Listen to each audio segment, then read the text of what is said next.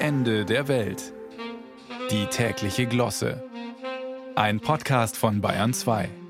Jeden zweiten Freitag leiste ich mir eine Stunde Conversation Class mit meinem Englischlehrer. Gehirnjogging statt Frühsport. Ist ja auch wichtig, denn mein Hirn tickt bisweilen hm, recht schlicht vor sich hin. So fragte mich mein Lehrer unlängst, warum ich ihn eigentlich immer mit Doctor ansprechen würde. Ich antwortete, weil ihre E-Mail-Adresse doch immer mit Groß D und Groß R dr beginnt und dann ihrem Nachnamen at so und so. Mein Lehrer, Carolyn, das ist doch die Abkürzung für meine beiden Vornamen, David und Rodriguez. Tja, D&R, David Rodriguez. So billig und fix kann man zu akademischen Ehren kommen. Und das ohne einen Ghostwriter für seine Doktorarbeit bezahlen zu müssen. Wobei ich mit meinem Reflex Dr als Doktortitel zu interpretieren genauso ticke wie handelsübliche Grenzbehörden.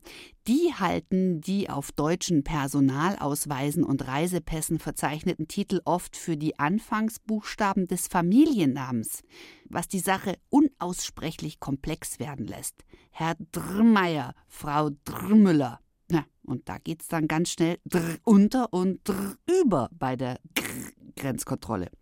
Und weil das Zeit kostet, will die Bundesregierung nun den Doktortitel vor dem Nachnamen in Persus und Pässen streichen, berichtete zumindest die Rheinische Post dieser Tage. Jetzt schauen Sie nicht so traurig, liebe Würdenträgerinnen und Würdenträger. Die Welt ist doch eh schon so kompliziert. Jetzt stellen Sie sich doch mal vor, wir wären so titelversessen wie unser Nachbarland Österreich. Dort kommen zu den akademischen Graden ja auch noch Berufstitel dazu, wie Hofrat, Hr, Regierungsrat, Rgr, Kanzleirat, Kzr oder Obermedizinalrat, Omedr sowie Berg- und Forsträtin H.C. und nicht zu vergessen dem Titel Kammerschauspieler, Kschausp. Versuchen Sie das mal mit einem Namen oder gar Doppelnamen zu verbinden.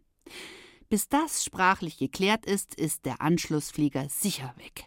Aber bevor Sie von Enteignung des universitären Grades sprechen, der akademische Titel soll künftig auf der Rückseite des Ausweisdokumentes ein eigenes Datenfeld bekommen. Damit sich dasselbige rentiert, empfehle ich, falls Sie die nächsten Wochen dazu kommen sollten, sich mindestens noch zu habilitieren. Prof. Dr. H.C. Mult. So viele Vornamen hat nicht mal mein Englischlehrer. Gute Reise.